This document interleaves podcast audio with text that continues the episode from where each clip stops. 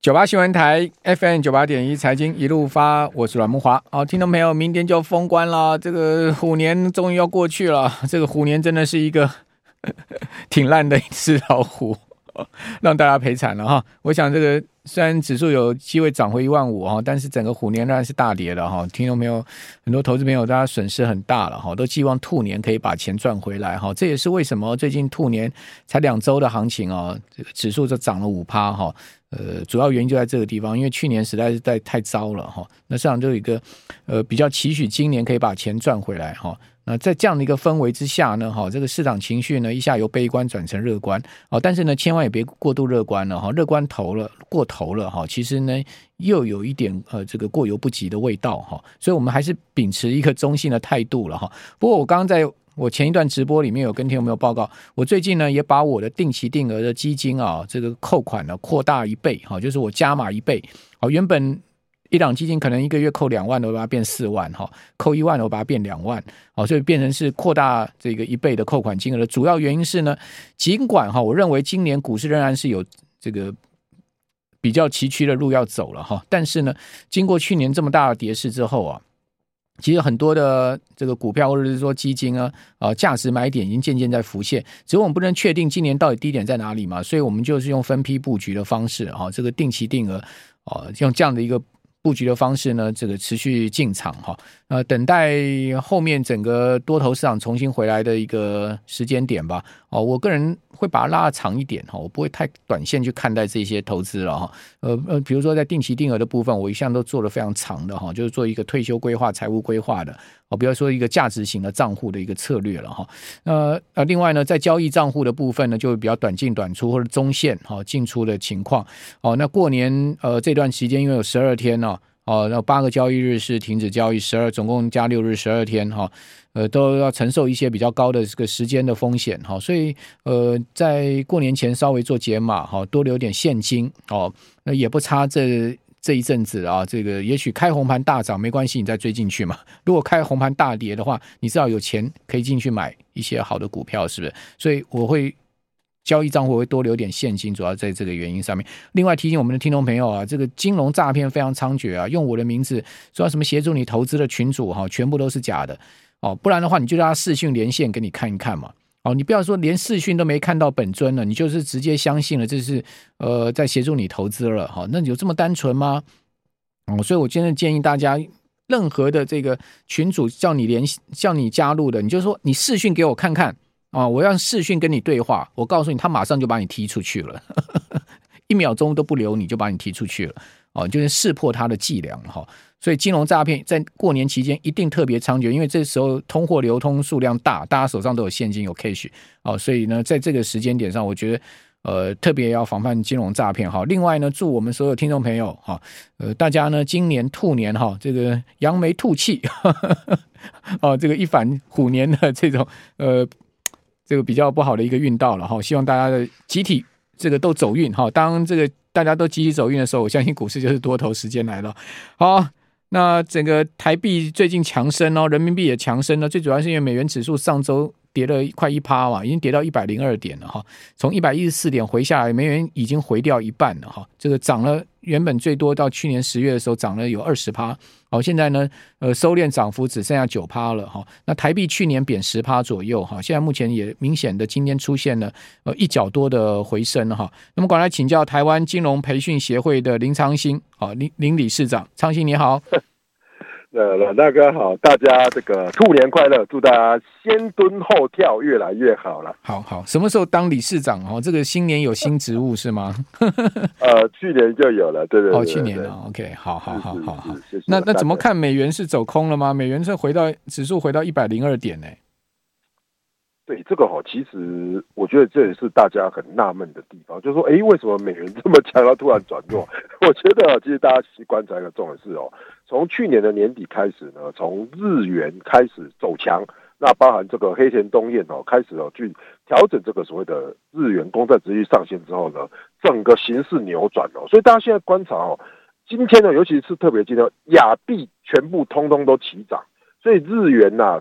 人民币啦、台币啊都很强的状况下，其实哦这一波的这个美元呢，等于是哦开始什么升息的脚步减缓，所以呢，这个亚币啊，通通都是一个强势的动作。所以我觉得，但是呢，其实台币回到这边 30.3 左右呢，可能又会是一个关卡。为什么？因为现在照理来说呢，这个亚洲市场的货币的利率呢，基本上是比较低。但是呢，美元呢其实是在高档，利率可能今年还会升个2码或3码左右。那我觉得利差还是存在的，所以短线来说，我觉得美元虽然是弱势哦，但是今年度我不觉得啦，美元会一直就此弱下去的。所以到这里呢，我觉得大家还是要挺看底。好，美元也不会一直活下去，最主要原因是因为利差还很大嘛。哦，是全世界有哪几个国家现在利率有在 4% 的，对不对？哦，就算美元今年再怎么弱，你存美元今年存一年，你至少还有一个 4% 的回报嘛。哦，这个联准会今年要降息的几率大吗？你觉得？市场现在目前是这样看啦。哦，说呢，6月上半年停止升息之后呢，后面18个月，哦，就是今年下半年加上明年一整年18个月，联准会要降息200个基点了。现在市场是这么乐观的预期，要把利率降回 3%， 你觉得有可能吗？我觉得不可能，我直接用不可能这3个字。我觉得最有可能的机会就是说，好，它不升息了，但是如果要那个利率回到之前的常态，甚至于说利率往下回跌的话，以今年的角度来讲，为什么比较不可能？因为联准会呢，其实它要对抗的其实就是通膨嘛。那通膨虽然现在下跌，除非上半年通膨直接快速回落到 3%， 甚至于他们的目标利率之下，那才有可能说来自降息。或者另外一个是什么？金融大海啸，那大跌或是说有一个比较大的风险的时候，才有可能用降息来对抗。可是目前看到美股跟亚股也好，其实都还没有太多的金融风暴出现，所以我觉得高档震荡，那这个所谓的利率维持在比如说5上下呢，其实应该是，我觉得应该是机会比较大。好，那这就是说今年一直维持5啦，明年就很难讲了， 对不对？对，明年应该就是我觉得就有机会往下掉，或是慢慢的往下调。但是如果说你说今年要直接走一个降息的动作，我觉得呢，其实相对的这个机会应该不太大，除非说我们看到这个所谓的通货膨胀率的快速的下跌，那这个其实看起来现在来是缓跌啦，应该不会这剧烈的下跌。那是，所以是告诉我们市场过度乐观了吗？哦，最近连涨2周哈，这个美国4大指数最少的道琼都涨了快 4% 嘛，最多像费半指都涨了 10% 了嘛。哦，是有点过度乐观了吗？就是还是说新年新气象，去年太霉了，好，所以今年要这个把霉扫一扫，是什么样的一个状况？其实我觉得听众朋友可能要留意一个点，就是说事实上现在的手法呢，跟去年第四季我们在预估的时候呢，有一点雷同，就是说非常多的这个投资的大行都会觉得说，景气在衰退，可是可能 Q1 是相对的是怎么样，先往下撤，然后 Q4 又再回升，所以现在的 Q1 看起来就是直接先拉了。那直接先拉抬的过程中，接下来会遇到的问题是，虽然美国的升息的力道可能会减缓，问题是接下来的重点就在于说，假设美国不升息，问题是企业的获利如果持续衰退的话，那接下来面对的就是美股可能接下来要公布的财报。那如果财报公布不好， Q1 跟 Q2 不好的话，其实这边的反弹呢，我认为呢就会再回撤一次。那这个回撤一次的时候，其实搞不好就是真正比较类似落底的时候。所以现在反而拉高的时候去追，我认为呢风险还是存在的，因为今年在 Q1 的时候呢，看来呢经济的衰退呢应该是跑不掉，所以我认为呢这边是怎么样，先卡位的资金先拉再说。但是呢，你说这样子就此一帆风顺，我不是这样认为好，现在一般市场主流看法是这样了，就认为说呢，这个今年不会是这个 V 转的一个行情了，但往往这个市场跟你想的不一样嘛，对不对？这2周的行情就是这样子嘛，本来也许这个市场回不回？对啊，市场都认为说呢，今年1月的行情会延续去年12月的跌势嘛，但没有嘛。这个尤其是财报都已经开始该公布了哈，美股也没有稍微在动摇哈。那这个礼拜当然最重要就是奈飞哈，科技股的第一档打头阵。那上个礼拜呢，我们看到美国的大投行，好像富国啦，好像小摩啦，好像美国银行都公布财报，有好有坏。好像富国就很差，好，它的利润这个砍对半，好，是超出市场预期的一个差。好，那小摩就还不错，好，营收跟利润都超出市场预期啊，以及呢，美银呢就好坏参半。不管怎么讲，好，三大银行的 CEO 都给出了经济要恶化，经济要衰退的信号了，都这样看。只是说大家看的就是说没有那么坏，说经济会是硬着陆，好像小摩的戴蒙就认为说经济应该是一个温和的衰退。好，那既然是温和衰退呢，就对企业获利啊，或者说呢整个冲击面就应该不至于这么大。好，如果是真的这样子的话，也许美股就不见得一定会破底嘛。台股12626.12629 12629的低点也许就有手嘛。好，我们这边先休息一下，等一下回来跟您讲说联电的财报公布了，联电法说会说了些什么。98新闻台 FM98.1 财经一路发，我是阮慕华。这个美国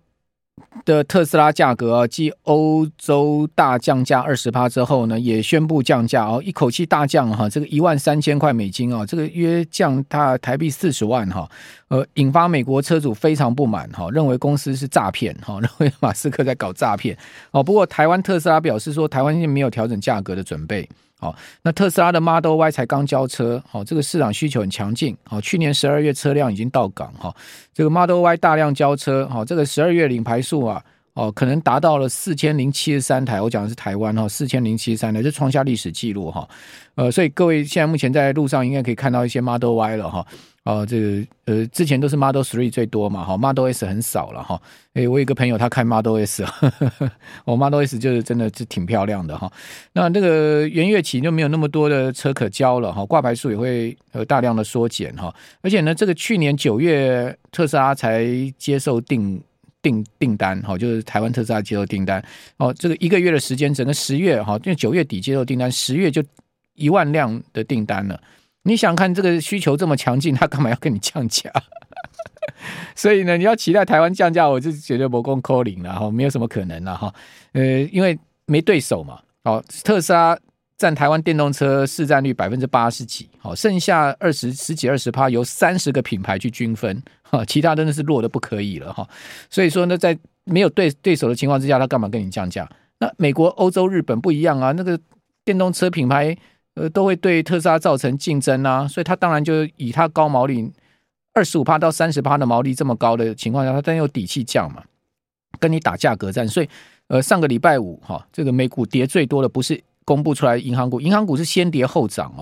这些银行股的不管财报好坏都先跌后涨整个金融指涨了还不少了跌最多是汽车股福特汽车、通用汽车全部都大跌 5%， 为什么？全部被特斯拉给拖累了嘛，特斯拉大降价，他们全部被打到，因为这些车厂没有 25% 到 30% 的毛利嘛，怎么跟你拼价格，对不对？所以这个很现实，对不对？马斯克就是我就是要用低价抢市占，然后我们就把你这些车厂给打死，就趁这次不景气把你们全部打挂打趴，你们都不要进电动车市场，有这么狠吗？昌兴，这招真的有效吗？我觉得有类似这样的感觉，不过其实特斯拉也难为啦，说你降价，然后很多人都上街去抗议维权嘛，不降价，台湾车主又骂，所以他们也难做。不过我倒是台湾什么时候会降，你知道吗？台湾等裕隆的跟鸿海的电动车出来，那个出来什么 那好多系列的，对啊，出来特斯拉就有竞争对手，他就要降了啦，所以赶快裕隆赶快把车做出，赶快上市了。看起来应该有到年底，台湾特斯拉就是要欺负台湾的这个车主啊！对，因为台湾的电动车真的竞争太少了，台湾的摩托车比较多，可是电动汽车说真的是比较弱了，所以只好买特斯拉。但是我觉得大家就要去观察，其实特斯拉这波跌这么深重，很多人都想汽车电子股，我倒是觉得汽车电子股其实真的不是说必涨的神主牌了，因为今年的话搞不好就是汽车电子的这些所谓的竞争的会异常的激烈啦，真的会非常激烈，所以我觉得大家还是要特别小心了。那特斯拉真的要等到反弹了，否则特斯拉其实现在一直都是空头市，而且是去年空方狙击的最大目标。好。那联电法说怎么看呢？去年第4季的存益季减近30%，每股 EPS 降到 1.54 元的 EPS 哈，没，但全年赚了 7.09 元，创下史上最赚钱的一年哦，跟台积电一样，台积电赚了 39.2 元嘛哈。那这个联电的每股纯益哈创历史新高， EPS 写下27年的新高，对不起，是27年来的新高。它的这个去年全年的税后赚了 871.98 亿，年增的幅度高达 56.3% 哈。去年第四季赚 190.68 亿，季减 29.4%、哦、但是还是年增将近20%了、哦、那去年营收第四季呢是 678.36 亿，季减 10%、哦、年增 14.78%， 毛利率呢 42.9%、哦、季减了 4.4 个百分点、哦、但是呢是年增 3.8 个百分点，盈利率也减了5.2 个百分点、哦、税后纯益呢季减将近30%了，刚刚讲了哈，怎么看联电的这个法说出来的成绩单呢？7块多，相当不错。明年可以配多少呢？联电明年应该配个5成，50% 都有3块半了嘛？对，那3块半配下来，可能搞不好就是可能有7%到8%左右。所以其实如果冲着这个所谓的殖利率这一点哦，其实上半年通常电子股、哦、或者说我们说的所有的股票，就是涨得比较容易涨这种所谓的低本益比高殖利率。那如果算了一下哦，那联电的本益比可能哦7倍不到，6倍多，哦、那殖利率可能高达 7%。所以如果以这样的投资角度来投，上半年也许哦可能慢慢的哈、哦、联电的股价就不容易大跌。但是如果说联电要大涨，其实最近我们看到，其实广大刚才有讲，就是从1月开始，外资其实一路都是在买联电的、啊，那联电的股价也开始反弹。可是谈到一定位阶之后，像今天，外资在封关前就开始卖了。所以我觉得哈，其实半导体的回温呢，还是第一样啊，第一个还是一样，先看这个所谓的台积电哦，台积电上面撑着。可是我们看到这些二线的哈，或者说我们看到这些成熟制程，在 Q1 有没有办法好转？其实看起来这些景气还是营收呢，还是一样在度的往下就做调整。所以我给大家一个概念，就是说，也许哦，大家去观察，现在不要再去看营收了，现在应该是看本益比。如果本益比能够从低档往上拉，譬如说从6倍本益比拉到7倍本益比，拉到8倍本益比，也就是美股接下来的美国的电子股本益比不再往下修正，本益比往上拉的时候，也许呢，这个营收还没落底，但是股价就会慢慢垫高。那我觉得联电的话，还是可以以这种所谓高殖利率的方式来切入，但是股价如果说要大涨特涨，我觉得在 Q1 或者在现在可能不是那么重要。好，它去年第四季 EPS 掉到 1.5 元，对啊。那假设今年第一季更差，掉到1块，对不对？哦，那第二季、第三季、第四季大概都维持在1块左右。那它今年也能赚4块啊。那大概是4块，赚4块的话，那明年如果配息2块半，好，2块半，大概就5%左右，大概5%左右嘛，对不对？所以联电，我确实我也就同意，你就觉得说它的股价这40几块这个地方应该是蛮有撑的啦。对，只是说你今天联电股价要大涨上去，涨到以前像什么70块，对不对？你还是要有那个业绩大幅成长的动力，不然的话，手稳有余，大涨无力嘛。对，除非营收开始又往上攀高，否则看到现在为止哈，可能法人的预估就是说，第一季的话哈，每个月的这个营收应该还是走季减的部分。那季减的部分的话，可能就是用殖利率跟这种所谓低股价的方式来做基本面的支撑了。好，那其他的像金价啦，这些金价最近哇已经快冲2000嘞哦，你之前不太看好黄金嘛，现在有改变吗？我觉得还是一样的道理，就是说，因为这一波就是应该是一个美元的弱势啊，那美元弱势造成黄金的强势嘛，所以现在如果你要去买黄金，就只有一个概念嘛，就是因为如果大家认为说美元持续的弱势，那黄金呢应该就会还是继续的垫高。不过到了这个地方，如果美元一旦在低档往上勾的话，我觉得黄金可能就会开始走跌。那 A 股呢？大陆股市最近港股特强，已经涨了40%多了，对不对？哦 ，A 股能跟上吗？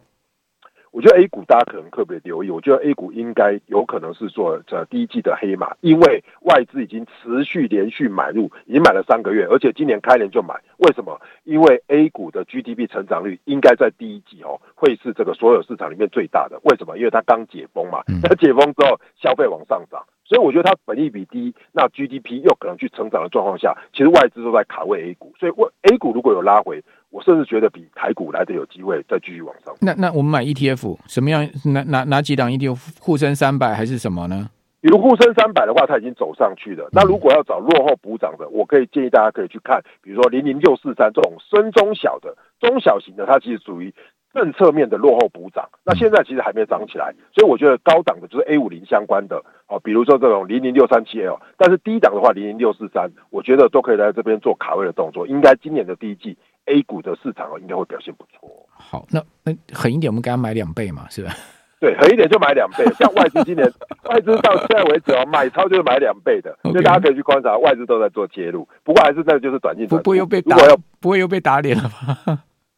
如果要布局的话，应该要布局1倍的啦。如果转进转出的话，就用2倍。我想用这样的方式来做这个大家的资产配置。就你先做1倍的，然后那个开始要喷的时候，你就两倍给它加下去就对了。对，先布局，然后喷出的时候再用2倍，这样的话可能会比较安全。好，听懂没有？这个这个过年的时候可以研究一下这个 A 股 ETF 啊。刚刚长宁所讲的这个，我觉得也挺有道理的，对，人民币最近又走升嘛，对不对？资金去年割完亚洲新兴市场之后呢，现在又进去这个捡便宜了嘛。好，这个外资都是这样在搞的啦。好，去年台股大卖 1.2 兆，今年就开始在捡便宜了嘛。而且我觉得 A 股是蹲得越低，那相对的比较有机会涨，那大家可以去研究它的基期相对比较便宜啦。好，对了，基期真的是相对偏低了。非常谢谢林长兴。